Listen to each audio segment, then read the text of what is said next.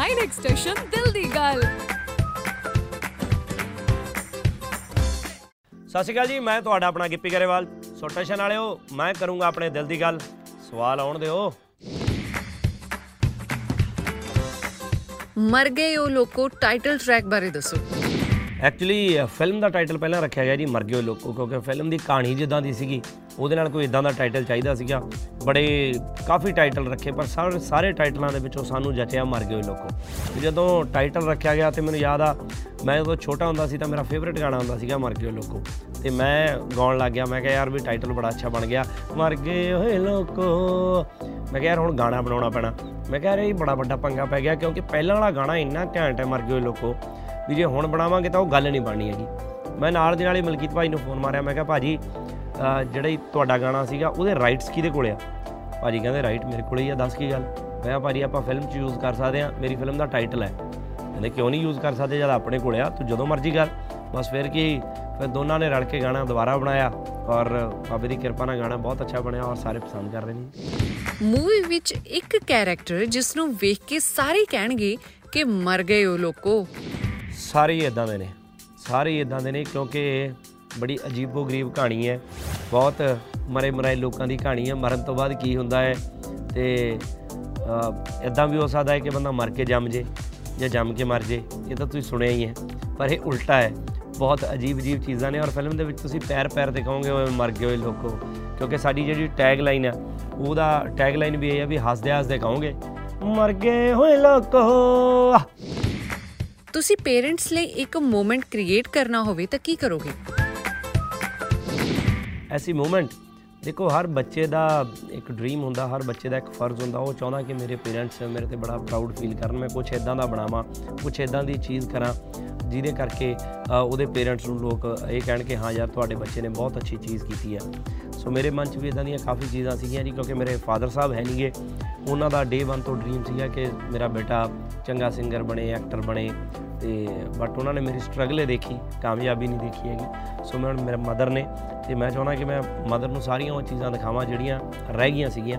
ਤੇ ਅਰਦਾਸ ਇੱਕ ਫਿਲਮ ਮੈਂ ਇਦਾਂ ਦੀ ਬਣਾਈ ਸੀਗੀ, ਜਿਹਦੇ ਨਾਲ ਮੈਨੂੰ ਇਹ ਫੀਲਿੰਗ ਸੀ ਕਿ ਯਾਰ ਸਭ ਨੂੰ ਪਸੰਦ ਆਊਗੀ ਔਰ ਮੇਰੇ ਮੰਮੀ ਨੂੰ ਇਹ ਚੀਜ਼ ਚੰਗੀ ਲੱਗੂਗੀ। ਤੇ ਡੈਡੀ ਉੱਤੇ ਦੇਖਦੇ ਹੋਣਗੇ, ਉਹਨਾਂ ਨੂੰ ਪਸੰਦ ਆਊਗੀ ਇਹ ਚੀਜ਼। ਤੇ ਮੇਰੀ ਕੋਸ਼ਿਸ਼ ਆ ਕਿ ਮੈਂ ਇਦਾਂ ਦੀਆਂ ਇੱਕ ਦੋ ਫਿਲਮਾਂ ਹੋਰ ਬਣਾਵਾਂ। ਤੁਹਾਡਾ ਆਪਣਾ ਗਾਇਆ Song ਜੋ ਤੁਹਾਨੂੰ ਨੱਚਣ ਤੇ ਮਜਬੂਰ ਕਰ ਦਿੰਦਾ ਹੈ। ਮੇਰਾ ਇੱਕ Song ਜਿਹੜਾ ਮੈਨੂੰ ਨੱਚਣ ਤੇ ਮਜਬੂਰ ਕਰ ਦਿੰਦਾ ਸੋ ਬੜੇ ਇਦਾਂ ਦੇ ਗਾਣੇ ਨੇ ਜੀ ਕਿਉਂਕਿ ਮੈਨੂੰ ਯਾਦ ਆ ਕਿ ਸਭ ਤੋਂ ਪਹਿਲਾ ਗਾਣਾ ਜਿਹੜਾ ਫੁਲਕਾਰੀ ਹੈ ਜਿਹੜਾ ਸਭ ਤੋਂ ਪਹਿਲਾਂ ਹਿੱਟ ਹੋਇਆ ਸੀ ਉਸ ਤੋਂ ਪਹਿਲਾਂ ਵੀ ਵੈਸੇ ਮੇਰੀਆਂ ਐਲਬਮਾਂ ਆਈਆਂ ਸੀ ਪਰ ਹਿੱਟ ਫੁਲਕਾਰੀ ਹੋਇਆ। ਸੋ ਅੱਜ ਤੱਕ ਉਹ ਗਾਣਾ ਮੇਰੇ ਨਾਲ ਇਦਾਂ ਜੁੜਿਆ ਹੋਇਆ ਜਦੋਂ ਮੇਰੀ ਕੋਈ ਬੰਦਾ ਗੱਲ ਕਰਦਾ ਤਾਂ ਉਹ ਕਹਿੰਦਾ ਕਿ ਇਹਨਾਂ ਦਾ ਗਾਣਾ ਸੀ ਫੁਲਕਾਰੀ। ਆਫਟਰ ਦੈਟ ਚਲੋ ਬੜੇ ਗੀਤ ਆਏ ਕੋਈ ਆਸਕਰ ਅੰਗਰੇਜ਼ੀ ਬੀਟ ਕੋਈ ਵੀ। ਬਟ ਉਹ ਗੀਤ ਮੇਰੇ ਨਾਲ ਹਮੇਸ਼ਾ ਇਸੇ ਕਰਕੇ ਜੁੜਿਆ ਹੋਇਆ ਔਰ ਮੈਨੂੰ ਖੂਬ ਨਚਾਉਂਦਾ ਜੀ ਉਹ ਗੀਤ। ਤੁਹਾਨੂੰ ਆਪਣੇ ਪਿੰਡ ਦੀ ਕੋਈ ਇੱਕ ਚੀਜ਼ ਜੋ ਬਹੁਤ ਯਾਦ ਆਉਂਦੀ ਹੈ? ਆ ਬਚਪਨ ਆਉਂਦਾ ਜੀ। ਆ ਪਿੰਡ ਦੇ ਨਾਲ ਜੁੜਿਆ ਹੋਇਆ ਕਿਉਂਕਿ ਮੈਂ ਉੱਥੇ ਹੀ ਪੜ੍ਹਿਆ ਉੱਥੇ ਹੀ ਰਿਹਾ ਉੱਥੇ ਹੀ ਖੇਡਿਆ। ਸੋ ਤਾਂ ਹੀ ਜਿਹੜੀਆਂ ਕਹਾਣੀਆਂ ਨੇ ਐਦਾਂ ਦੀਆਂ ਮੰਜੇ ਬਿਸਤਰੇ ਹੋ ਗਈ ਮਰ ਗਏ ਲੋਕੋ ਹੋ ਗਈ ਈਵਨ ਅਰਦਾਸ ਵੀ ਹੋ ਗਈ। ਇਹ ਸਾਰੀਆਂ ਅ, ਰੂਟ ਨਾਲ ਜੁੜੀਆਂ ਹੋਈਆਂ ਕਹਾਣੀਆਂ ਨੇ। ਹੁਣ ਜਦੋਂ ਮ- ਆਪਣੀ ਮੈਂ ਲਿਖਦਾ ਸੀਗਾ ਮਰ ਗਏ ਹੋਏ ਲੋਕੋ ਤਾਂ ਮੈਨੂੰ ਯਾਦ ਆ ਕਿ ਸਾਰੀਆਂ ਚੀਜ਼ਾਂ ਉਹੀ ਲਿਖਦੀ ਛੋਟੇ ਹੁੰਦੇ ਡਰਾਉਂਦੇ ਹੁੰਦੇ ਕਿ ਸੌਂ ਜਾ ਭੂਤ ਆ ਜਾਊਗਾ ਐਦਾਂ ਹੋ ਜਾਂਦਾ ਹੁੰਦਾ ਇੱਕ ਜਿੰਨ ਹੁੰਦਾ ਵਾ ਉਹ ਆ ਕਰ ਲੈਂਦਾ ਫਲਾਣੀ ਚੀਜ਼ ਐ ਹੋ ਜਾਂਦੀ ਆ।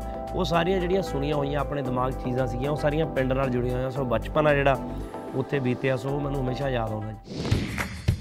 ਲਾਸਟ 6 ਮਹੀਨਿਆਂ 'ਚ ਕੋਈ ਵੱਡੀ ਚੇਂਜ ਆਈ ਹੋਵੇ? ਵੱਡੀ ਚੇਂਜ ਜਿਹੜੀ ਮੇਰੇ ਚ ਆਈ ਆ। ਲਾਸਟ 6 ਮਹੀਨਿਆਂ ਤੋਂ ਹੈ ਜੀ, ਮੈਂ ਥੋੜਾ ਭਾਰ ਘਟਾਇਆ ਹੋਇਆ ਕਿਉਂਕਿ ਉਸ ਤੋਂ ਪਹਿਲਾਂ ਮੈਂ ਸੂਬੇਦਾਰ ਜੋਗਿੰਦਰ ਸਿੰਘ ਕਰ ਰਿਹਾ ਸੀ। ਸੂਬੇਦਾਰ ਜੋਗਿੰਦਰ ਸਿੰਘ ਤੋਂ ਬਾਅਦ ਕੈਰੀ ਔਨ ਜੱਟਾ ਕੀਤੀ। ਕੈਰੀ ਔਨ ਜੱਟਾ ਦੇ ਵਿੱਚ ਥੋੜਾ ਭਾਰ ਘਟਿਆ। ਫਿਰ ਮਰਗਿਓ ਲੋਕੋ ਕੀਤੀ, ਉਹ 'ਚ ਥੋੜਾ ਹੋਰ ਘਟਾਇਆ। ਸੋ ਹੁਣ ਮਾੜਾ ਜਿਹਾ ਹੋਰ ਘਟਿਆ ਵਾ ਜੀ। ਸੋ ਇੱਕ ਨਵੀਂ ਫਿਲਮ ਸਟਾਰਟ ਕਰਨੀ ਹੈ, ਜਿਹਦੇ ਲਈ ਬਹੁਤ ਲੀਨ ਹੋਣਾ, ਇਹੀ ਜ਼ਿਆਦਾ ਵੱਡੀ ਚੇਂਜ ਆਈ ਹੋਈ ਆ। ਬਾਕੀ ਤਾਂ ਸਭ ਕੁਝ ਠੀਕ ਹੀ ਚੱਲ ਰਿਹਾ ਜੀ। ਟਾਈਟਲ ਟਰੈਕ ਸੁਣਾ ਦਿਓ ਫਿਰ ਇੱਕ ਵਾਰ। ਹਉ ਨਰਮ ਜਹੀ ਉਹ ਕੁੜੀ ਗਰਮ ਜਹੀ ਕੋਲੇ ਆਣ ਕੇ ਕੰਨ ਚ ਕੁਝ ਕਹਿ ਗਈ ਓਏ ਮਰ ਗਏ ਹੋਏ ਲੋਕੋ। ਕੁੜੀ ਕੱਢ ਕੇ ਕਾਲ ਜਾ ਕਾਲ ਜਾ ਕੱਢ ਕੇ ਕਾਲ ਜਾ ਲੈ ਗਈ ਓਏ ਮਰ ਗਏ ਹੋਏ ਲੋਕੋ। ਅੰਮ੍ਰਿਤ ਮਾਨ ਦੀ ਬੋਡੀ 'ਚ ਵੜ ਕੇ ਕੀ ਕਰਨਾ ਚਾਹੋਗੇ? ਅਮਰਤਮਾਨ ਦੀ ਬਾਡੀ 'ਚ ਵੜ ਕੇ ਮੈਂ ਪਹਿਲਾਂ ਮੁੱਛਾਂ ਨੂੰ ਵਟਾ ਦਊਂਗਾ ਕਿਉਂਕਿ ਮੇਰੇ ਐਡੀਆਂ ਮੁੱਛਾਂ ਨਹੀਂ ਹੈਗੀਆਂ। ਤੇ ਹੋਰ ਮੈਂ ਕੀ ਕਰਨਾ ਚਾਹੂੰਗਾ? ਹੋਰ ਮੈਂ ਬਸ ਇਹੀ ਆ ਕਿ ਮੈਂ ਮੁੱਛਾਂ ਮਾਛਾਂ ਨੂੰ ਹੱਥ ਤੇ ਬਾਟੇ ਚਾੜੂੰਗਾ ਜੀ। ਇਹੀ ਆ ਜਿਹੜੇ ਮੇਰੇ ਐਡੀਆਂ ਵੱਡੀਆਂ ਮੁੱਛਾਂ ਨਹੀਂ ਹੈਗੀਆਂ ਅਮਰਤ ਦੀਆਂ ਹੈਗੀਆਂ ਨੇ। ਸਿੱਧੂ ਮੂਸੇਵਾਲੇ ਦੀ ਬੋਡੀ 'ਚ ਵੜ ਕੇ ਕੀ ਕਰੋਗੇ? ਆ ਸਿੱਧੂ ਮੂਸੇ ਵਾਲੇ ਚ ਮੈਂ ਮੈਂ ਵੀ ਉਹਦੇ ਦੋ ਚਾਰ ਗੀਤ ਗਾ ਕੇ ਇੰਜੋਏ ਕਰੂੰਗਾ ਜੀ ਕਿਉਂਕਿ ਸਾਰੇ ਬੰਦੇ ਉਹਦੇ ਗੀਤ ਸੁਣ ਕੇ ਅੱਜ ਕੱਲ ਬਹੁਤ ਇੰਜੋਏ ਕਰ ਰਹੇ ਨੇ ਸੋ ਉੱਚੀਆਂ ਨੇ ਗੱਲਾਂ ਤੇਰੇ ਯਾਰ ਦੀਆਂ ਮੈਂ ਵੀ ਉਹ ਫੀਲਿੰਗ ਲੈ ਕੇ ਦੇਖੂੰਗਾ ਜੀ।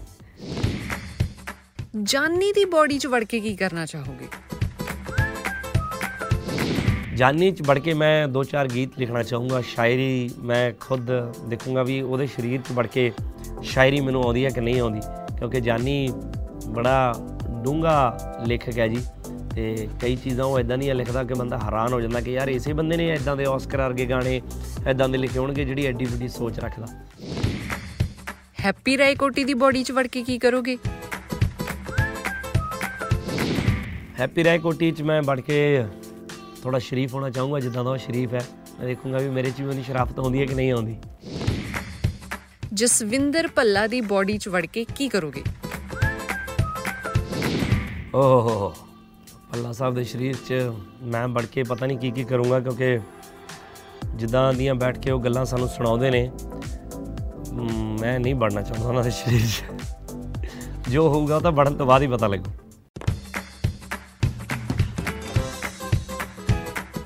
ਲਓ ਜੀ ਤੁਹਾਡੇ ਨਾਲ ਦਿਲ ਦੀ ਗੱਲ ਕਰਕੇ ਬਹੁਤ ਵਧੀਆ ਲੱਗਿਆ ਤੇ ਮੇਰਾ ਵਕਤ ਹੋ ਗਿਆ ਬੀਨੂ ਦੇ ਸ਼ਰੀਰ 'ਚ ਜਾਣ ਦਾ। ਕਿਤੇ ਉਹਦੇ ਨਾਲ ਕੁਝ ਹੋਰ ਹੀ ਨਾ ਹੋ ਜਾਏ।